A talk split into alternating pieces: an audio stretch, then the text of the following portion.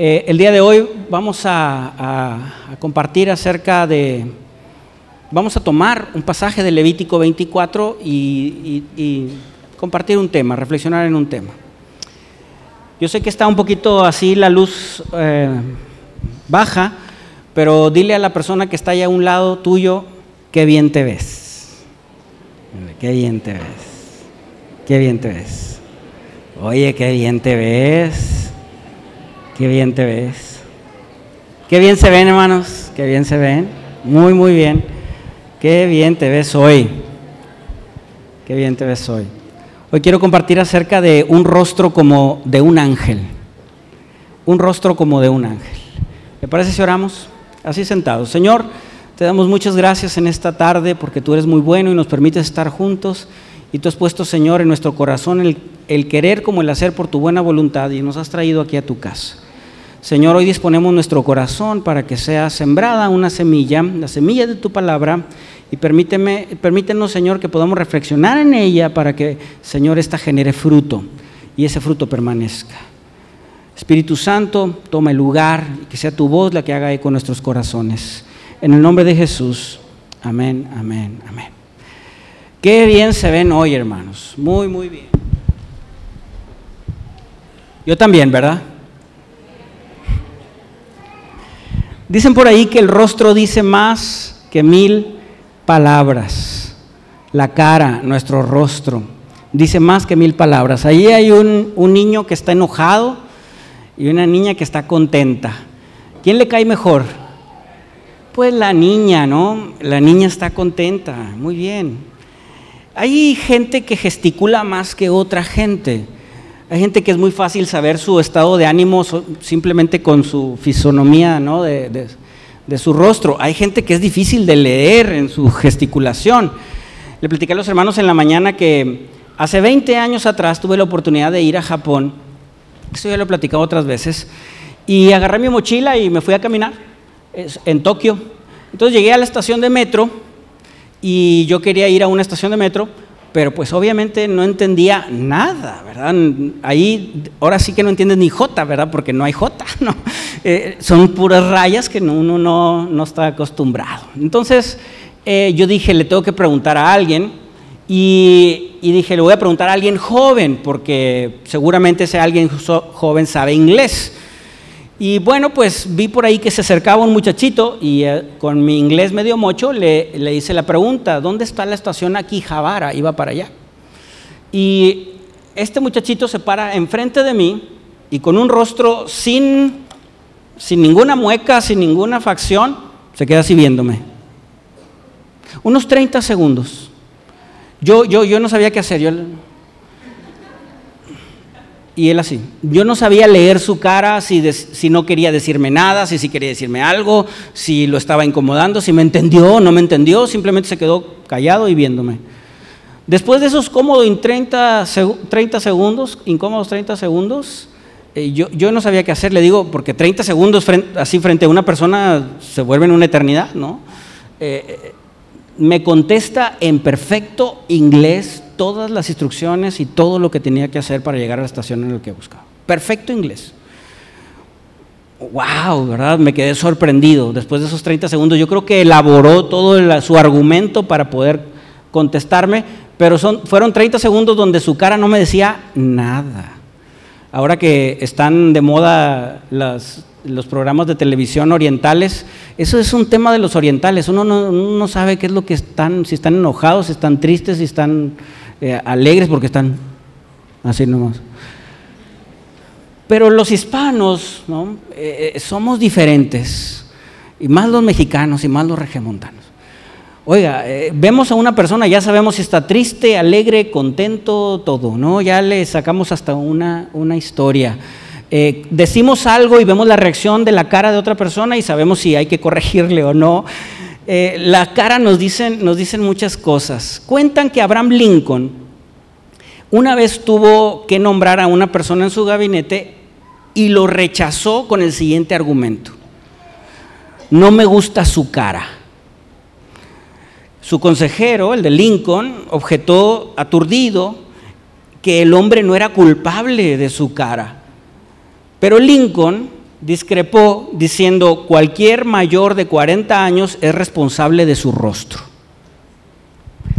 Yo creo que tiene razón, porque bueno, todos tenemos alguna herencia, ¿verdad? Genética que nos da algunas facciones, pero la vida nos lleva por, por diferentes caminos y diferentes experiencias que van, van dejando huella en nuestro rostro. Entonces una persona que, que ha pasado por demasiadas tristezas, o demasiados dolores, una persona que de repente se le ve en sus líneas de expresión, por no decir arrugas, en sus líneas de expresión, por ejemplo, una, una persona que se enoja mucho va a tener así aquí muy marcado sus líneas de expresión y aunque se eche cremita y todo, va a tener ese ceño fruncido, ¿verdad? Va a estar así. Eh, los expertos, esto se le llama la morfopsicología el poder leer a las personas a través de sus facciones. Afirman que eh, con base en la herencia genética, es decir, con nuestra fisonomía que heredamos de nuestros padres, vamos moldeando nuestra, nuestra cara, y le digo, las arrugas o las líneas de expresión son parte de estas, y vamos reflejando nuestra forma de ser, las actitudes, y, y las líneas de expresión que predominan, pues pueden decir cuál ha sido nuestra experiencia. Es decir, si una persona ha sido muy seria, cuando llegue a la madurez, puede que le hayan marcado algunas arrugas por allí eh, que permitan, pues sí, interpretar que es una persona así seria y ha sido seria toda su vida. Ah, esas líneas de expresión o esas arrugas son por horas y horas y días y días que se van generando. ¿no? Y la frase que creo que es acertada, dicen por ahí que los ojos son la ventana del alma. Otra frase es que el rostro es la ventana del corazón. Nuestro rostro puede comunicar cómo se encuentra nuestra alma o nuestro corazón. Y al mirar el rostro de otras personas recabamos mucha información, porque el rostro de una persona es como un currículum, también dicen por ahí ya ve que los currículums vitae traen toda la historia que ha pasado contigo, dónde has trabajado y qué has hecho y qué experiencia tienes. Bueno, el rostro puede ser como un currículum vitae, ¿no? Si hay algún, ciertas este, arrugas en ciertas áreas, puede decir que, que has tenido a lo mejor una vida con muchas preocupaciones, a lo mejor arrugas por aquí. Ah, si hay ojeras, nos pueden decir que la persona ha pasado por insomnios o por periodos prolongados de insomnio.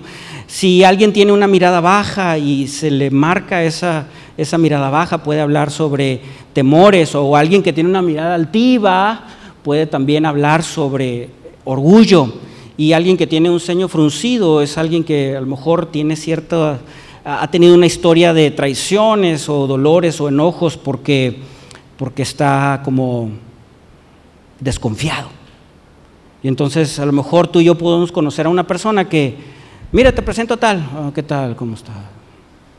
Y ya nada más así por una persona desconfiada por algunas facciones que tienen. Claro, las cremas ayudan mucho.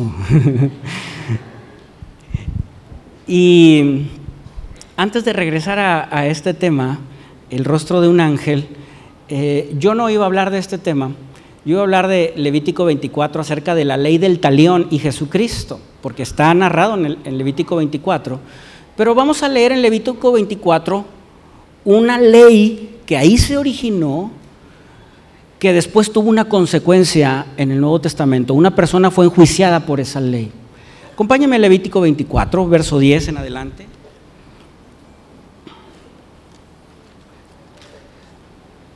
Dice, en aquel tiempo Levítico no hay muchas historias. Esta es yo creo que la segunda. La primera historia fue la de los hijos de Aarón. Pero dice, en aquel tiempo, el hijo de una mujer israelita, la cual era hijo de un egipcio, es decir, una mujer israelita con un egipcio, salió de entre los hijos de Israel y el hijo de la israelita y un hombre de Israel riñeron en el campamento. Entonces recuerda el contexto, ¿verdad? Salieron de Egipto, pero una señora se trajo a su esposo que es egipcio tuvieron un hijo y ese hijo tuvo un pleito, una riña con un israelita. Y el hijo de la mujer israelita, con papá egipcio, blasfemó el nombre, viene nombre con N grandota, es decir, el nombre de Dios.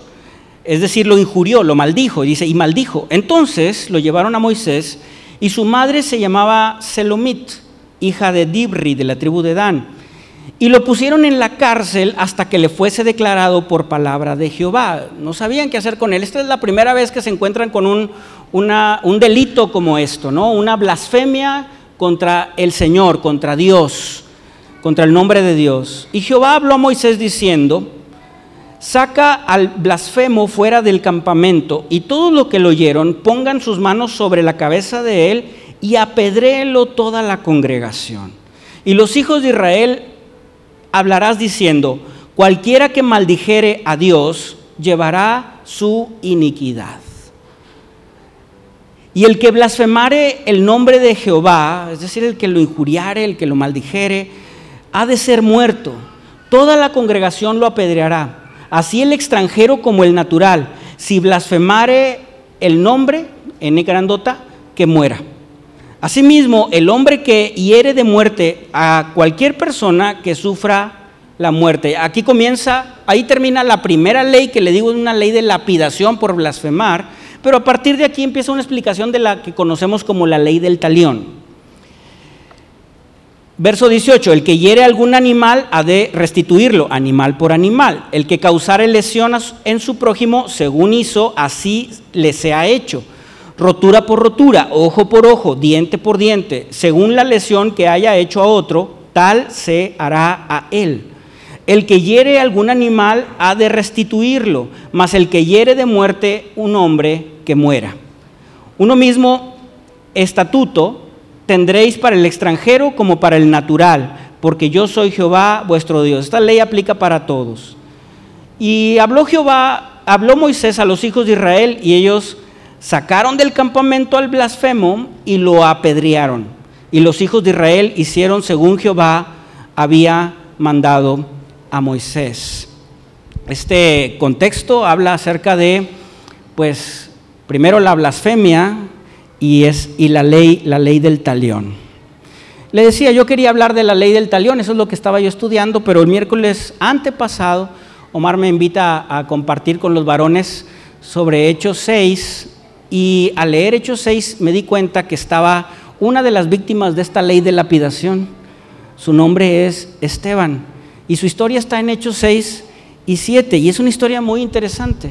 Ahora, antes de leer Hechos 6, está aquí la ley del talión. Yo tenía antes la imagen que se llamaba ley del talión, algo tenía que ver con el talón, pero no tiene nada que ver con el talón. Eh, es una expresión en latín, talión significa igual, o, talos o tales significa idéntico o semejante, y esta ley del talión era pues, una ley donde se tenía que pagar una cosa por otra, de tal manera que sea justo. Sin embargo, eh, reflexionando un poquito más, uno podría pensar que la ley del talión es, muy fuerte, ¿verdad? Ojo por ojo, diente por diente. ¡Wow! ¡Qué difícil! Eh, pero en realidad es una ley que limita la venganza. Porque si usted y yo pensamos bien, si alguien nos hace algún daño a nosotros, nuestro sentimiento de venganza es mucho mayor que el sentimiento de justicia. Por eso la balanza que está ahí arriba está un poquito inclinada. Si alguien me roba una bici, pues no solamente quiero que me regrese la bici, sino que también le pase algo malo. Porque el sentimiento de venganza siempre es mayor al sentimiento de justicia. Y yo siento que esta ley que está aquí, eh, que no es propia o no es exclusiva de Levítico, sino también se menciona en Éxodo y también en otros códigos eh, y otros escritos, otros manuscritos, obviamente extrabíblicos, eh, es, una ley que limita esto, la, venganza, porque la venganza es muy, muy fuerte. Sin embargo, Jesucristo vino a quitar esa ley. Usted y yo como hijos de Dios entendemos que Cristo vino a eliminar por completo la famosa ley del talión de ojo por ojo y diente por diente. En Mateo capítulo 5, en el Sermón de la Montaña, dice eh, está este cambio de, entendimiento sobre las ofensas unos y otros. Versículo 38 de Mateo 5 dice, ¿oíste que fue dicho ojo por ojo y diente por diente? Sí, en Levítico 24. Pero yo os digo, no resistáis al que es malo. Antes, a cualquiera que te hiera en la mejilla derecha, vuélvele también la otra. Y entonces esto nos cambia, ¿verdad? Completamente. A nosotros a lo mejor ya no, porque lo entendemos, porque Cristo ha venido a nuestro corazón y lo entendemos porque el Espíritu Santo nos da discernimiento. Pero a las personas que buscan esa sed de venganza, eh, en la ley del talión es lo mínimo que buscarían. Verso 40, al que quiera ponerte en pleito y quitarte la túnica, déjale también la capa. Y cualquiera que te obligue a llevar una carga, a llevar carga por una milla, ve con él, perdón, dos. Y el que te pida, dale. Y al que quiera tomar de ti prestado, no se lo rehuses. Verso 43. ¿Oíste que fue dicho, amarás a tu prójimo y aborrecerás a tu enemigo? Pero yo os digo, escuche, amad a vuestros enemigos, bendecid a los que os maldicen, haced bien a los que os aborrecen y orad por los que os ultrajan y os persiguen. Y eso debe penetrar en nuestra mente y en nuestro corazón, ¿verdad que sí, hermano? Porque somos hijos de Dios y porque debemos de ser forjados a su imagen. Eso lo dice más adelante, verso 45, para que seáis hijos de vuestro Padre que está en los cielos. Es decir, de esta manera nos vamos a parecer al Señor, que hace salir el sol sobre malos y buenos y que hace llover sobre justos e injustos. Dios es tan bueno que nos bendice a nosotros como hijos de Dios, pero también a aquellos que le rechazan también Dios los bendice, porque Dios hace salir el sol sobre justos e injustos. El Salmo 73 es un salmo donde eh, este salmista tiene un conflicto y dice, Señor, vi, vi al impío y vi que le va bien y a mí no me va bien. ¿Y por qué, Señor? Tiene este conflicto. Al final entiende, dice, entrando a la casa del Señor se da cuenta, pero el sol sale para todos, hermano. Verso 46, porque si amáis a los que os aman, ¿qué recompensa tienes? ¿No hacen también lo mismo los publicanos, es decir, los que cobran impuestos? porque el que ama al que lo aman, pues no tiene ningún mérito. Si saludáis a vuestros hermanos solamente, ¿qué hacéis de más? Si solamente saludas a los que te saludan y a los que te caen bien, ¿qué mérito tienes? Dice, eh, ¿no hacen también así los gentiles, o podríamos decir los incrédulos? ¿Hacen de la misma manera los que no tienen al Señor? Saludan a quien les cae bien. Pero ¿quién saluda al que no le cae bien? ¿Quién saluda al que no les tira la mano? ¿Quién saluda al que le cae mal? Bueno, los hijos de Dios debemos de hacerlo, aquí dice el Señor. Eh, porque entonces tendremos ese mérito de ser diferentes y ser como Cristo. Y termina este verso, es el último que voy a leer. Sed pues, porque este es el contexto, sed pues vosotros perfectos como vuestro Padre que está en los cielos es perfecto. Es decir, que este tipo de actitudes de no buscar ese ojo por ojo y diente por diente nos lleva a caminar hacia la perfección, hacia la imagen de Jesucristo a tener ese corazón misericordioso. Qué bonito, ¿no?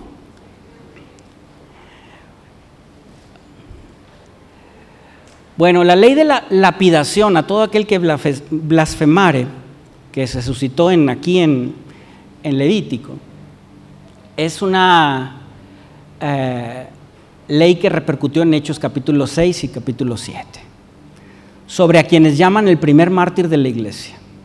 Esteban. Y esta ley de, lapidación, eh, pues le toca a Esteban, que era un inocente, un hombre de Dios, un hombre que no debía ni temía, pero a Esteban le inventaron un chisme. ¿Sí sabe qué son los chismes? Chisme viene del griego dicen. de esa, de esa. Bueno, pues los chismes han estado en la humanidad por siempre y siguen estando. No es algo bueno, es algo que Dios condena. Y Esteban por un chisme va a pagar con su vida, por una calumnia, por algo que él no hizo. Leamos Hechos 6, ¿me acompaña? Porque hay algunas palabras que subrayar. Hechos capítulo 6 dice lo siguiente en aquellos días, como crecía el número de los discípulos, hubo murmuración de los griegos contra los hebreos. ¿Qué es murmuración? Chisme. hubo un chisme, una contienda, una murmuración, uno es que los griegos, no, es que los hebreos, hubo una murmuración. Había dos tipos de personas en la primera iglesia, la iglesia primitiva. Los judíos que se habían convertido al cristianismo son los hebreos, y por otro lado, los gentiles, o en ese caso los griegos, que se habían convertido al cristianismo. Entonces la iglesia estaba compuesta por, digamos, estos dos grupos de personas, o dos tipos de personas. Los judíos o hebreos que se habían convertido al cristianismo y los griegos que se habían convertido al cristianismo. Sin embargo, quienes llevaban, digamos, la mano, la batuta, pues eran los judíos. Y hubo esa murmuración porque dice de que las viudas de aquellos eran desatendidas en la distribución diaria. Es decir, había grupos vulnerables dentro de estos dos grupos y esos grupos vulnerables son las viudas. Las viudas son vulnerables porque recuerde que en aquel entonces no hay mercado laboral para una mujer. Y entonces se quedaba sin un marido, se quedaba sin sustento. Y obviamente había recursos escasos, y si bien los primeros capítulos de Hechos nos narran que se compartían cosas, en esos recursos escasos pues a lo mejor no alcanzaban algunas de las viudas de los griegos. Y entonces estaba ese chisme, esa murmuración, esa problemática sobre que pues no atendían a las viudas de los griegos. Verso 2. Entonces los doce habla acerca de los apóstoles, hermano, ¿ok? Los que caminaron con Jesús. Yo imagino que ahí está Matías, ya no está Judas. Ah, convocaron a la multitud de los discípulos y dijeron, no es justo que nosotros dejemos la palabra de Dios para servir a las mesas. No es justo. Y mire, aquí es como están tratando el problema. Porque obviamente son los doce apóstoles, Pedro, Juan, Jacobo, Natanael, eh, ¿quién otro? Andrés, el hermano de Pedro, y así, los otros eh, siete. Y y tenían el tiempo limitado y la iglesia estaba creciendo y entonces no podían servir todas las mesas, no podían limpiar todos los, lugares, no podían atender a todas las personas, no podían dedicarse a orar porque tenían que entonces hacer esta otra labor, no podían enseñar o prepararse para enseñar porque tenían que hacer otra, otra labor. Y esa era una de las razones por las cuales algunas viudas se quedaban desatendidas y eso generaba, generaba esta murmuración, ese chisme. Y entonces ellos observan esto y atacan de inmediato el problema diciendo, necesitamos ayuda. Verso 3, buscad pues, hermanos, de entre vosotros a siete varones de buen testimonio, llenos del Espíritu Santo y de sabiduría, a quienes encarguemos este trabajo. Es como si el pastor dijera ahorita, eh, pues hermanos, ¿saben qué? Es que no me ha dado tiempo para para preparar la predicación y leer la palabra, porque pues estuvimos haciendo la limpieza de las bancas y en la construcción y, tuve que ir a hacer esto, lo otro y, pues no traigo que compartirles y también nos quedamos cortos por allá. ¿Alguien, me, ¿Alguien le gustaría ayudarme? Y a lo mejor en otra iglesia, no esta, no esta, otra iglesia dirían, es que no se administra bien, ni hace nada en otra iglesia. Pero no en esta, ni en esta tampoco. O sea, ni la de aquí ni la de aquí. ¿Sabe cómo reaccionaron? Como los de aquí, o sea, de aquí y de aquí. Reaccionaron, verso 4. Ah, bueno, y les dan la, causa. Y nosotros persistiremos en la oración y en el ministerio o la enseñanza de la palabra. Verso 5. Agradó la propuesta a toda la multitud. Sí, hermanos, gracias Pedro, por fin, hasta que sueltas algo. No nos dejabas nada, ya hasta con la sombra estabas sanando porque no tenías dos, nomás tienes dos manos. y estaban contentos porque estaban, estaban por servir, aunque ya lo hacían. Verso, agradó la propuesta, verso 5, a toda la multitud, es decir, no solamente a los discípulos que elegirían, eligieron a Esteban, varón lleno de fe y del Espíritu Santo, es decir, que Esteban se va a hablar más características de Esteban, lleno del Espíritu Santo, de buen testimonio y de sabiduría, esas son las tres características generales, y Esteban, varón lleno de fe y del Espíritu Santo, a Felipe, a Prócoro, a Nicanor, a Timón, a Parmenas y a Nicolás, prosélito de Antioquía. La palabra prosélito significa que no era un judío que se convirtió al judaísmo y después se convirtió al cristianismo. A los cuales presentaron ante los apóstoles, quienes orando les impusieron manos. Ellos ya servían, ya daban algún fruto, porque aquí dice que tenían buen testimonio y estaban llenos del Espíritu Santo. Entonces solo fue un protocolo de imponer manos, orar por ellos y ustedes se van a encargar de estas nuevas tareas. Y nosotros nos vamos a encargar de enseñar y de orar. Verso 7, y crecía. Fíjese nada más cómo el multiplicar el servicio provocó que creciera la palabra del Señor y el número de los discípulos se multiplicaba. ¿Cómo, hermano? Grandemente en Jerusalén. También muchos de los sacerdotes obedecían la fe. En particular de Esteban, va, cierra este capítulo y el siguiente. Esteban, lleno de gracia y de poder, son otras características de este, de este discípulo, hacía grandes prodigios y señales entre el pueblo. Esteban hacía milagros, el Señor lo usaba. Entonces se levantaron unos de la sinagoga llamados los libertos. Los libertos eran un grupo dentro de los judíos que antes eran esclavos, pero por las fiestas de los jubileos quedaron en libertad. Y eran de diferentes partes. Entonces los libertos eran de Sirene, de Alejandría, de Cilicia y de Asia. Y ellos disputaban con Esteban.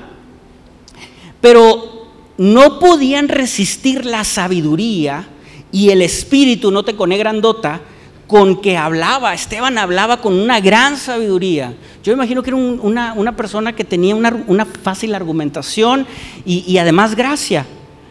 Y como no podían debatirle nada y Esteban contestaba con mucha alegría todas las preguntas que tenían y los debates los solucionaba rapidísimo, verso 10 se enojaron, pero no podían resistir, perdón, 11, entonces sobornaron, sobornaron, ese pecado creo que ya se erradicó, ya no existe en el país, gracias a Dios. Entonces sobornaron a unos para que dijesen que le habían oído hablar palabras blasfemas contra Moisés y contra Dios. Aquí está Levítico 24. Fueron y le dieron una lanita a alguien para que diga, oye, di que escuchaste Esteban maldecir a Dios y a Moisés. ¿Cuánto? Pues lo que quieras. Pues cuánto es lo menos. Pues tanto. Órale, ya, pero ya. Mire cómo es el hombre que está dispuesto a pagar por el odio que tiene, por, por perjudicar a alguien. Y entonces dice, eh, y soliviataron, es decir, alborotaron, esa es la palabra, al pueblo, a los ancianos y a los escribas, y al alborotar es que andaban gritando que Esteban era alguien que estaba blasfemando contra Dios y contra Moisés. Y arremetiendo quiere decir que a Esteban lo, vaya, fue violentado, fue a lo mejor lo ultrajaron, lo arrastraron, lo golpearon, le arrebataron y le trajeron al concilio. El concilio es una especie de junta de personas importantes o sumos sacerdotes que pues eran mucha experiencia y gente muy respetada. Lo trajeron al concilio.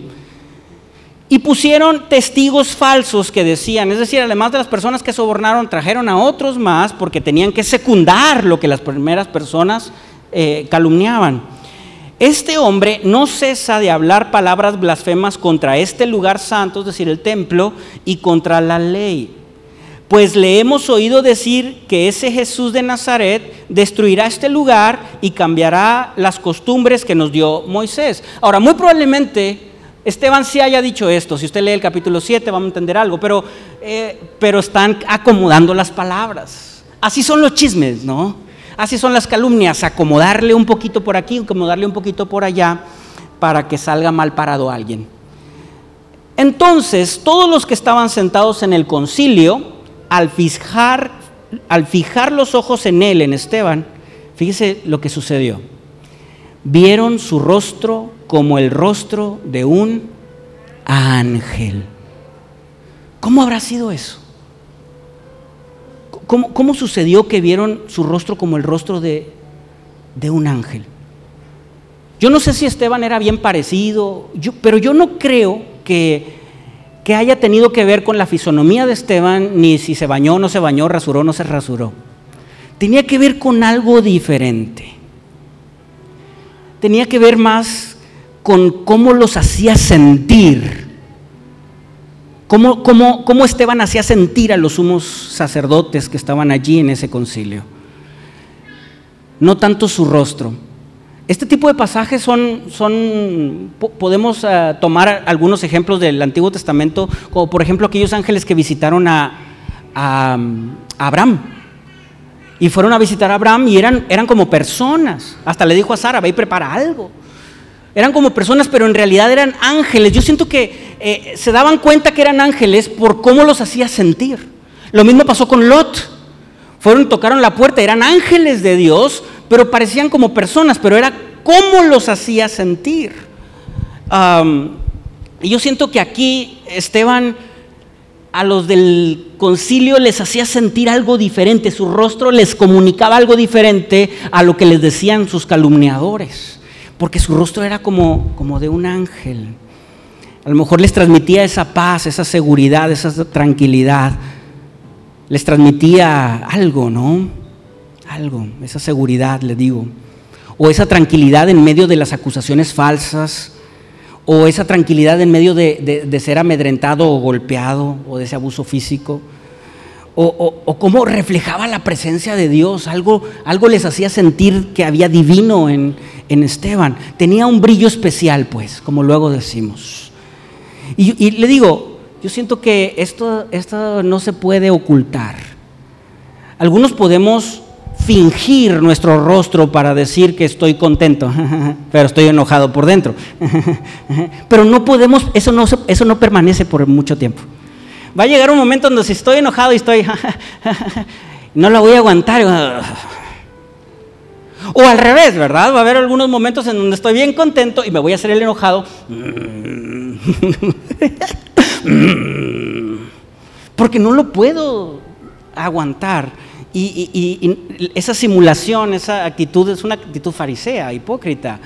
Pero Esteban era un brillo natural y su rostro se veía como el de un ángel. Y otra vez, perdón que repita, pero yo no creo que se trate de que se bañó, se rasuró o, o fuese atractivo físicamente.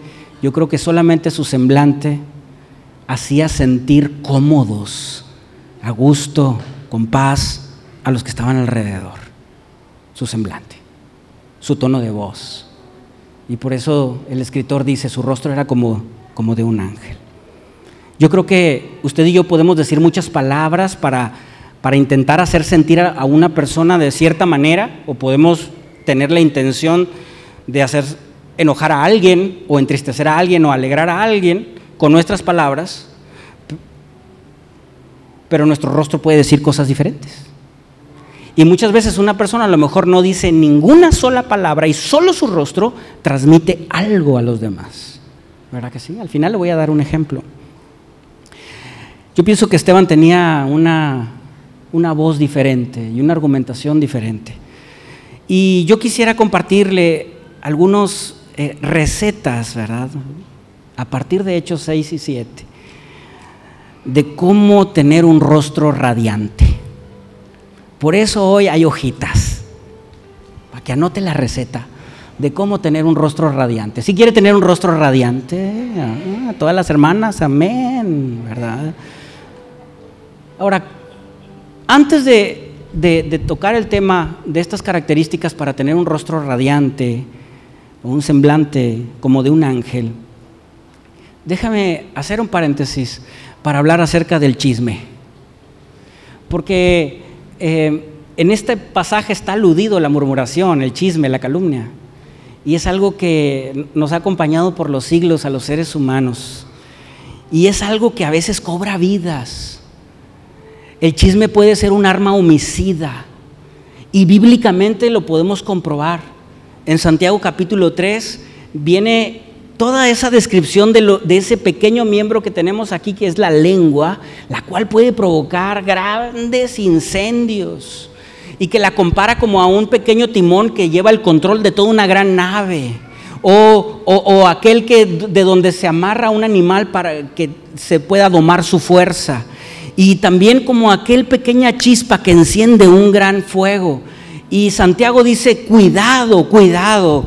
Verso 8, Pero ningún hombre puede domar la lengua, que es un mal que no puede ser refrenado, lleva llena de veneno mortal. Con ella bendecimos al Dios y Padre y con ella maldecimos a los hombres que están hechos a la semejanza de Dios. De una misma boca proceden bendición y maldición. Hermanos míos, esto no debe de ser así. Cuidado con el chisme y la murmuración o la calumnia. Y, la pregunta que hace eh, Santiago es, verso 11, ¿acaso alguna fuente hecha por una misma abertura agua dulce y agua amarga? ¿O una vid puede dar aceitunas, y una, una higuera aceitunas o una vid higos? Pues no, claro que no.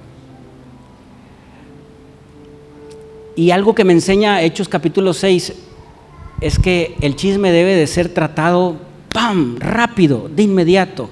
Si la murmuración es sobre que las viudas de los griegos no son igual atendidas que las viudas de los hebreos, entonces, y para que no siga esa murmuración y ese cuchicheo, es que los hebreos, no, es que hombre, los hebreos son, son favoritos porque Pedro es hebreo y todos los apóstoles también, y nosotros los griegos nos dejan por acá, y los hebreos, es como se quejan esos griegos. Y, empieza la murmuración y empieza a diseminarse, genera desunidad, y hay muchos, muchos problemas por chismes y por porque no se toca en el momento. Y algo que yo aprendí en este capítulo 6 es que el chisme debe de ser tratado así, ya. Ok, hay murmuración, hermanos, ayúdenos, hay que servir más mesas. ¿Quién quiere ayudarnos? Esa fue la solución, para que no haya más división. Le voy a dar algunos ejemplos prácticos conmigo, hermano. Si un día usted ve que yo publico algo en mis redes sociales, que gracias a Dios nunca publico nada, pero si un día publicara yo algo en mis redes sociales que es incorrecto, que no, no es bueno, no es sano, que es algo malo, no lo comparta, hábleme. En el momento, hábleme. ¿Qué onda, Jorge? ¿Qué onda, Jorge? Oye Jorge, ¿qué onda con lo que publicaste? ¿De qué o qué? ¿De qué o qué? Pues esto. ¿De qué o qué? ¿De qué o qué? Pues de acá. ¡Ah! Yo, sí. Déjame lo borro, déjame lo borro. Y lo borro, hermano, y se acabó el problema. Ya.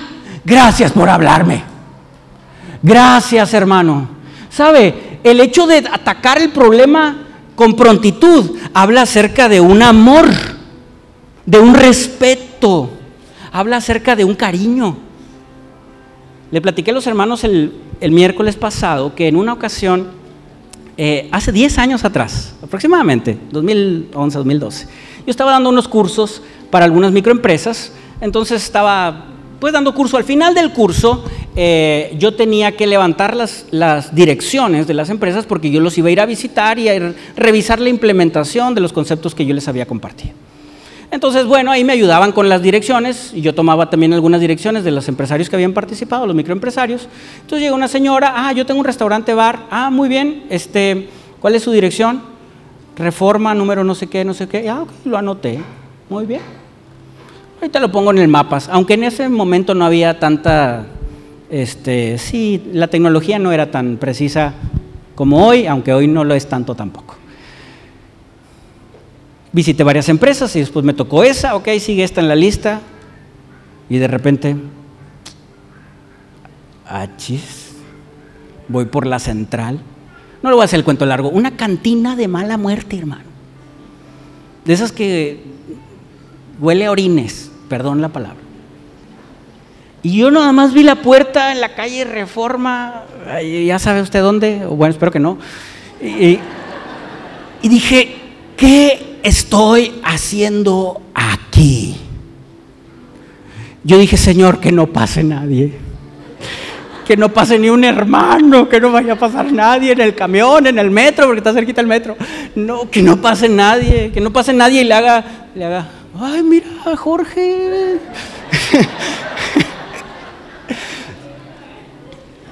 Yo estaba, Señor. Entré y le dije, oye, este no es un restaurante bar. Sí, vendemos nachos. Yo dije, Señor Jesús, ¿qué estoy haciendo aquí? ¿Qué estoy haciendo aquí? ¿Qué estoy haciendo aquí? Mire, si un día usted me ve en un lugar así, no, me, no le haga así. Párese, vaya por mí, agárrame de un brazo y súbame al carro y lléveme. Me está salvando la vida. Me está haciendo un favor. Y yo voy a apreciar amor. Y terminamos los chismes. Mira, Jorge, ¿dónde andaba? Mira. Terminemos eso rápido, ¿no, hermano? ¿Qué le parece? Otro consejo es, no comparta nada. Dice, nada obviamente que no sea digno de compartir, por supuesto. Dice Proverbios 10, 19, esto, este fue mi, texto lema cuando el, el, boom de las redes sociales. En las muchas palabras, dice Proverbios 10, 19, en las muchas palabras no falta pecado, mas el que refrena sus labios es prudente. Y yo modifiqué la Biblia. La Biblia dice que no, no te puede poner ni una J porque si no viene una maldición, pero siento que no me va a pasar nada. Yo le puse en las muchas redes sociales no falta pecado, en las muchas publicaciones, perdón, en redes sociales no falta pecado mas el que refrena sus publicaciones es prudente. Ahí se lo dejo. No estoy condenando las publicaciones, ni tampoco que ande usted en camión en reforma, ¿verdad? Pero si ha de haber algún rumor, un chisme, una murmuración, terminémoslo de inmediato, seamos sabios, seamos prudentes, tengamos amor. No sea que suceda como Esteban. Porque le costó la vida esta calumnia, esta murmuración. Bueno, la que le inventaron los, los libertos. Regresando al rostro de Esteban, vamos a esas, eh, recetas o esas características para tener un rostro radiante. No tiene nada que ver con cremas ni con cirugías. Esto tiene que ver con actitudes. Y número uno, para tener un rostro radiante, de acuerdo a este pasaje de Hechos 6, hay que tener un buen testimonio. Un buen testimonio. Un, buen testimonio no significa ser perfecto, pero sí un testimonio de transformación. No significa, como dijo Pablo, que ya lo haya alcanzado, sino prosigo a la meta. Un buen testimonio es que, ok, no soy perfecto, pero, pero sé corregirme, sé recibir una corrección y sé virar el rumbo. Eso es un buen testimonio. Tito, capítulo 1, o el único capítulo, versos 5 al, 9, enlista algunas características de, un buen testimonio, de los servidores o, o diáconos de un buen testimonio, que tengan un buen testimonio. Diácono es lo mismo que servidor. ¿Cuáles son algunas características de una persona con un buen testimonio? Bueno, que tiene un matrimonio en orden, que sus hijos tienen temor de Dios, que sus hijos no son rebeldes, que es un buen administrador, que observa que las cosas se hagan bien, que no son tiranos con las demás personas, que no son violentos, que son, no son tramposos en lo que hacen o que lo negocian, que siempre buscan hacer lo bueno, son buenos hospedadores, es un buen testimonio, fíjese, lo dice Tito. Gente que le gusta abrir las puertas de su casa. Eh, eh, buen testimonio también son personas que piensan antes de actuar, que meditan las cosas, son justos, son disciplinados. Es una persona de buen testimonio, que no andan en falsas doctrinas, no andan mezclando unas cosas con otras, con la palabra de Dios, no meten los horóscopos a la Biblia y esas cosas, que parece chiste, pero algunas veces es la triste realidad sino que un buen testimonio es aquel que reconviene a otros a dejar esas falsas doctrinas. ¿Y sabe que un buen testimonio por qué eh, eh, da un buen semblante o hace que brille el rostro? Porque da seguridad. Porque un buen testimonio afirma el semblante porque se sabe quién es. Esteban sabe quién es. Felipe y los demás discípulos elegidos saben quiénes son, son buen testimonio, saben lo que están haciendo. Y si se llegan a equivocar, corrigen el rumbo. Saben que tienen un buen testimonio. Su conciencia no los traiciona. ¿Recuerdan la escuela? Que de repente sonía en la, en la bocina. Jorge Rodríguez, profesor o la dirección. ¿Qué decía en el salón? Uh, y ahí vas a la dirección. ¿Qué hice? ¿Qué hice? ¿Qué hice? Llegas con el director con un semblante. Porque tu testimonio te traiciona. O traigamos un ejemplo más para acá, te manda un mensaje el pastor, ¿verdad? O te llama y te dice, eh, Jorgito, te veo el viernes a las 7, quiero platicar contigo. Sí, pastor, amén. Y, le pregunto, y Mayra, ¿y qué le has platicado tú al pastor algo? ¿Qué? Este, o así, ¿verdad? Oye, Jorge, ¿y el pastor como que de qué querrá hablar conmigo? A veces la conciencia nos traiciona porque no tenemos un buen testimonio y llegamos a la oficina del pastor y... en victoria, pastor, aleluya, amén, así fingiendo, pero no lo vamos a poder sostener. Nuestro mal testimonio nos puede traicionar, pero si tenemos un buen testimonio, ¿qué tal, pastor? ¿Cómo está? Bendice. En lo que yo le pueda servir, estoy dispuesto. Porque un buen testimonio, el semblante lo hace seguro, confiado, tranquilo. Y por eso ilumina, por eso irradia. Oye, una persona preocupada, hermano, no transmite más que preocupación. ¿Qué me va a decir? Pero Esteban iba caminando, oye, que hay que ir allá con los del concilio y a lo mejor lo iban empujando porque así dice. Pero sí, sí, vamos, ok, está bien. Están diciendo que es un blasfemo. Esteban sabe que no. Y por eso tiene un buen semblante. ¿Está bien? Una segunda receta. Para terminar esta, alguien que, que sabe que no anda en un buen caminar, siempre le va a preocupar, pero alguien que sabe que tiene un testimonio o que camina en un testimonio correcto, es una persona de un buen semblante, un semblante que irradia. Una segunda elemento, receta para un, para un rostro resplandeciente, es ser lleno del Espíritu Santo. Porque eso se nota. Se nota. Ahora, ser lleno del Espíritu Santo no significa eh, la glosolalia o el hablar en otras lenguas o este momento así como que de éxtasis. No, no, no, no, no. No confundamos el don de lenguas con estar lleno del Espíritu Santo. ¿Sabe qué es estar lleno del Espíritu Santo? Bueno, Efesios 5 nos da un panorama. Efesios 5:18 dice, no os embriaguéis con vino, en lo cual hay disolución. Antes bien, sed llenos del Espíritu. ¿Cómo? Hablando entre vosotros fútbol, series, Netflix, influencers y política. Ah, perdón, esta es otra Biblia, hermano. Hablando entre vosotros con salmos, es que es decir, la palabra, con himnos y cánticos espirituales, cantando y alabando al Señor en nuestros corazones, dando siempre gracias por todo al Dios y Padre, eh, al, al Dios y Padre en el nombre de nuestro Señor Jesucristo.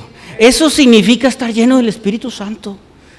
Que yo no, no pierdo el control de mis actos y, que yo soy controlado por el Espíritu Santo y no por ninguna otra influencia o enervante, que, que mi vida, hay, en mi corazón hay una alabanza, hay un cantar y además me alegro con los que también cantan alabanzas al Señor. Y hay un cantar, pero es un cantar diferente a este mundo. Porque si usted tiene el cantar de José Alfredo, va a rodar y rodar y va a estar triste y va a tener su semblante chamuscado, feo triste y lloroso. Pero si usted tiene alabanzas al Señor, cantos, himnos espirituales, va a estar contento, va a estar alegre. Va a cantar canciones espirituales y va a dar gracias a Dios por todo. Yo no sé, yo no sé. Hay eh, un carito muy viejito, a lo mejor lo inventó Esteban. No, no sé.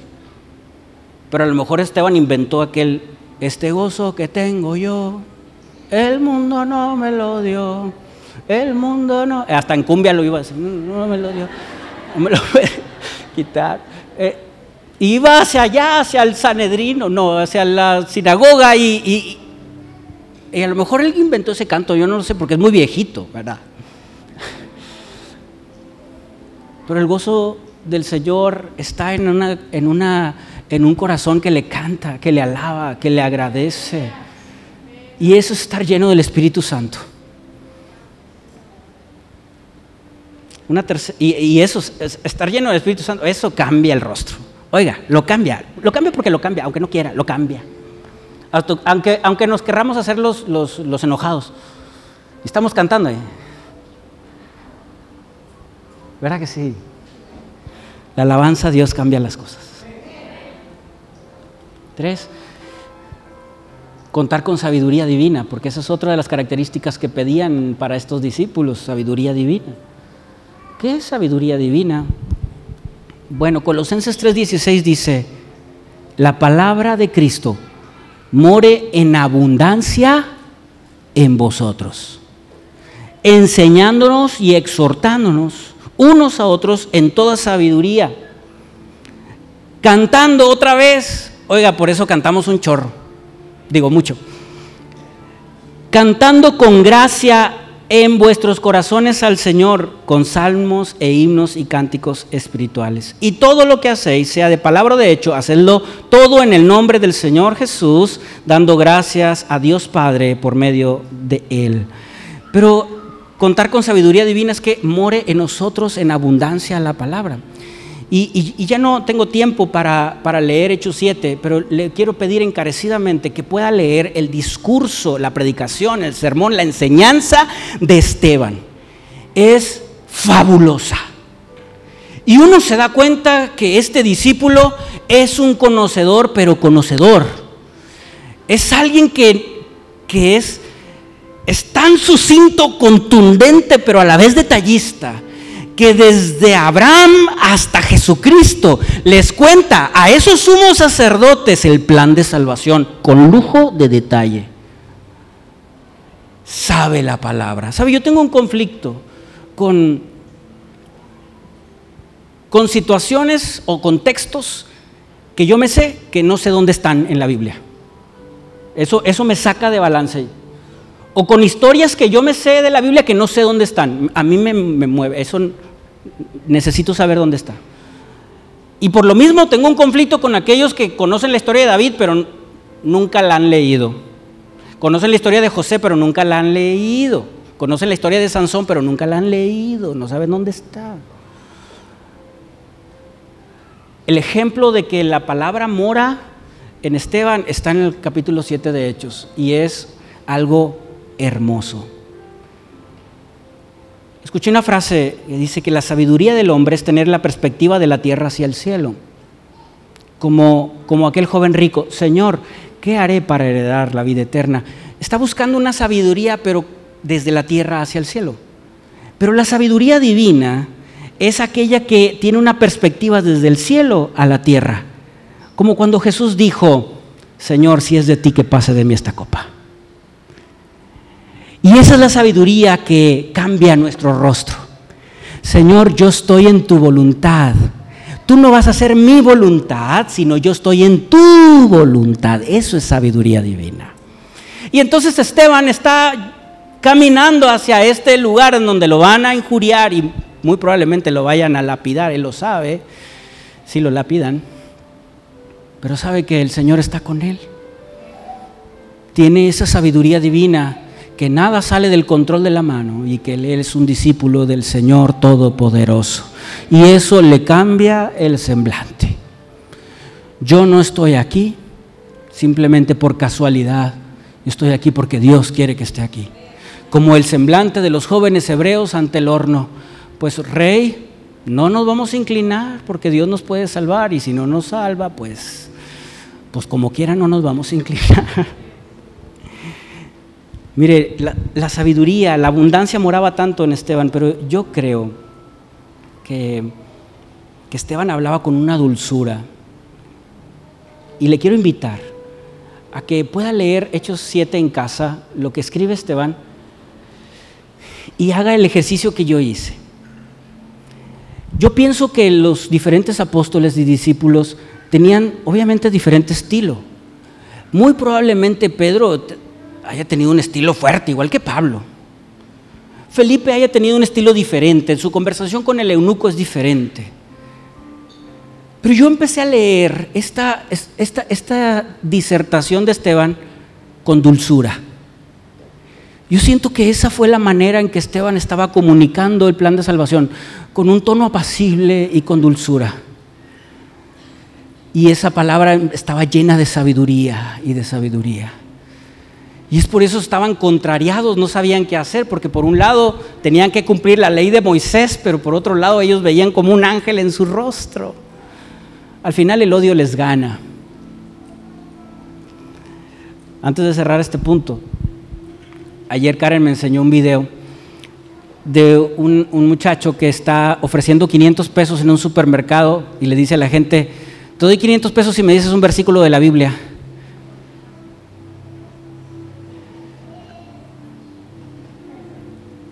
Nadie. Uno, una persona, dos, a lo mucho. A lo mejor porque vieron y fueron, consultaron y lo regresaron. Yo lo que quería era ver dónde estaba para ir. Qué triste, ¿no, hermano? Que, que no conozcamos la palabra. La palabra nos hace brillar. Lámpara es a mis pies tu palabra y lumbrera mi camino. Y por último, el número cuatro es el servicio. Eso hace que brille nuestro rostro. Oiga, cuando usted y yo servimos a otros, los demás nos ven diferente.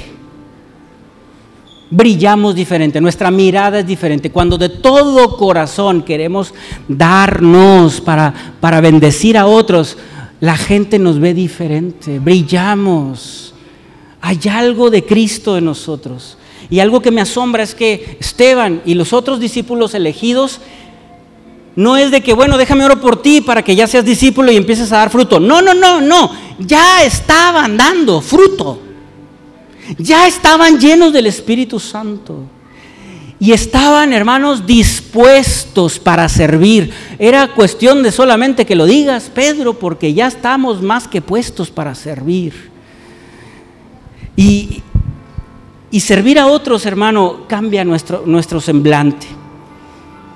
Algo que me gusta es que en este pasaje de Hechos 6 es que la iglesia crecía y, lo recalca muy bien.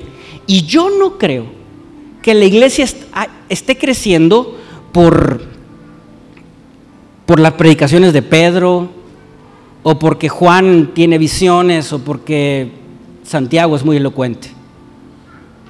Yo creo que la iglesia aquí en Hechos está creciendo por los discípulos, por aquellos que salen y con su buen testimonio reflejan a Cristo y los demás pueden ver ese buen testimonio y entonces se acercan a los pies del Señor. Dios nos ha permitido crecer. Gloria a Dios, amén. Pero yo no creo que sea por el predicador, ni siquiera por los músicos. Yo creo que Dios nos ha permitido crecer por ti, por tu testimonio, por tu caminar, por tu servicio, por lo que tú haces. Se ha dicho en otros sermones, la única Biblia que los demás van a leer somos tú y yo. Y si otros se han acercado a Cristo, es por lo que han visto en ti y en mí. Permanezcamos sirviendo, permanezcamos dispuestos. Algo que también así me abraza y no puedo dejar de decir es que los apóstoles dice, escojamos de entre nosotros. Hermano, ¿cuántos quieren servir al Señor? Estamos dispuestos, amén. A mí me abraza esto. Mire, aquí podemos necesitar un pianista, pero si no tenemos, escogemos de entre nosotros. Y nos hace falta un guitarrista. ¿De dónde sale? ¿Lo contratamos? De entre nosotros, aunque sepa tres pisadas. Y necesitamos un sonidista. ¿De dónde va a salir? De entre nosotros. Y uno de audiovisual, de entre nosotros. Y alguien que acomode carros, de entre nosotros. Y alguien que haga la limpieza, de entre nosotros. Ese es el espíritu de servicio que hace brillar el rostro. Que hace brillar al cuerpo de Cristo. De entre nosotros. Muchos estamos dispuestos pero pocos están disponibles. Porque a lo mejor el pastor llega y dice, oye hermano, ¿me puedes ayudar con esto? Sí, hermano, amén, aleluya. Te veo mañana a las 7 de la mañana. Ah. Porque una cosa es estar dispuesto, otra cosa es estar disponible. Y el verso 5 me dice que ellos se alegraron porque los apóstoles estaban dejándoles nuevas tareas. No solamente estaban dispuestos, estaban disponibles para comenzar el día que digan, el día que digan. Y yo siento que eso hacía que el rostro de Esteban y los demás también fuera diferente, radiante. Quiero decirte que si el Señor está contigo, tienes un rostro radiante. Y por eso comenzamos el día de hoy diciendo, te ves muy bien. Porque si Cristo está contigo, tú tienes un rostro diferente, tienes un rostro radiante, tienes una mirada diferente. El Señor está contigo. No importa lo que los demás digan. No importa lo que digan los libertos de Esteban. Esteban tiene un rostro brillante porque Cristo está con él. Tan es así que incluso en el día de su lapidación, él ve los cielos abiertos y él ve al Señor sentado a la diestra. Se los dice. Ellos todavía le dan más fuerte, pero él puede ver los cielos abiertos. Y, la Biblia no dice, pero si ve los cielos abiertos y ve al Señor, yo me imagino que el semblante del Señor es una sonrisa. Y hay una ley natural, así intrínseca, hay un, hay un comportamiento así muy de nosotros, ¿no? Es, es, eh, es una ley no escrita, un comportamiento como este.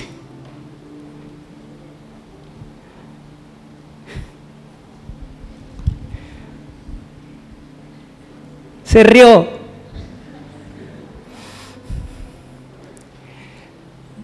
Yo siento que si él Esteban ve los cielos abiertos y ve al Señor sonriendo. Nuestro comportamiento humano es decir, sonreír también. Y eso irradiaba su rostro. Es muy normal, ¿no? Usted ve a alguien y le sonríe, ¿qué pasa? Le sonrío también. ¿Qué tal? Dios quiere que sonriamos y que tengamos un rostro radiante. Este mundo, la gente, el mundo, el enemigo quiere verte decaído, frustrado, amargado, estresado, deprimido, para terminarla de contar, arrugado. Pero el Señor quiere vernos alegres. Proverbios 15:13 dice que el corazón contento alegra el rostro y el corazón quebrantado destruye el espíritu. Proverbios 17, 22 dice, el corazón alegre constituye un buen remedio, mas el espíritu triste seca los huesos. Es por eso que tú y yo incluso podemos estar en una cama de hospital o pasando la peor crisis. Si Cristo está en nosotros, no se va la sonrisa de nuestro rostro.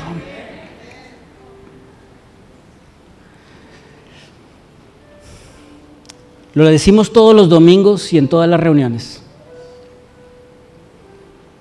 Número 624. La nueva traducción viviente dice que el Señor te bendiga y te proteja. Que el Señor sonría sobre ti. Nosotros decimos resplandezca. Se puede traducir que el Señor sonría sobre ti y sea compasivo contigo que el Señor te muestre su favor y te dé paz. Y cada vez que Aarón y sus hijos bendigan al pueblo de Israel en mi nombre, dice el Señor, yo los bendeciré. Y yo creo que lo que el Señor quiere este día es contagiarnos una sonrisa. De tal manera que tengamos un rostro radiante como el de Esteban, a pesar del entorno en el que estemos.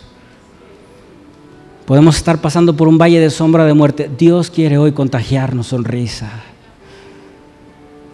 Te quiero invitar a estar de pie, por favor.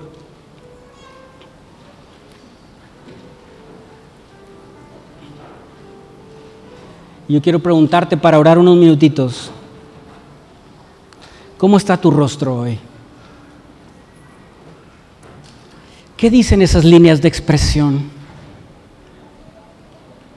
¿Qué historias cuentan? porque también de reír se generan líneas de expresión.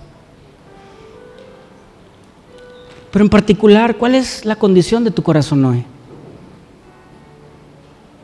¿Hace cuánto que no, no sonríes al cielo? ¿Hace cuánto que no te sientes amado, abrazado, querido y con la confianza de sonreír a nuestro Padre Celestial? ¿Hace cuánto que no sonríes a pesar de que puedas estar en la condición más desfavorable? Es triste, puede haber, puede haber personas que hace tiempo que no sonríen. Si nuestro rostro fuera un foco, ¿qué tanto estaría iluminando? ¿10 watts? ¿50 watts? 100 watts o 1000 watts. Si tú sientes que a lo mejor no tienes el, guataje que puedes dar, aquí está el Señor.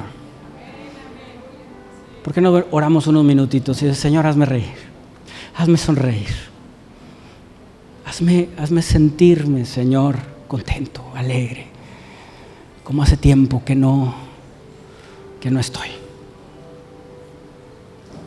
Oremos, hermano. Aquí está el altar. Ven, vamos a orar un minutito. Que no nos abrume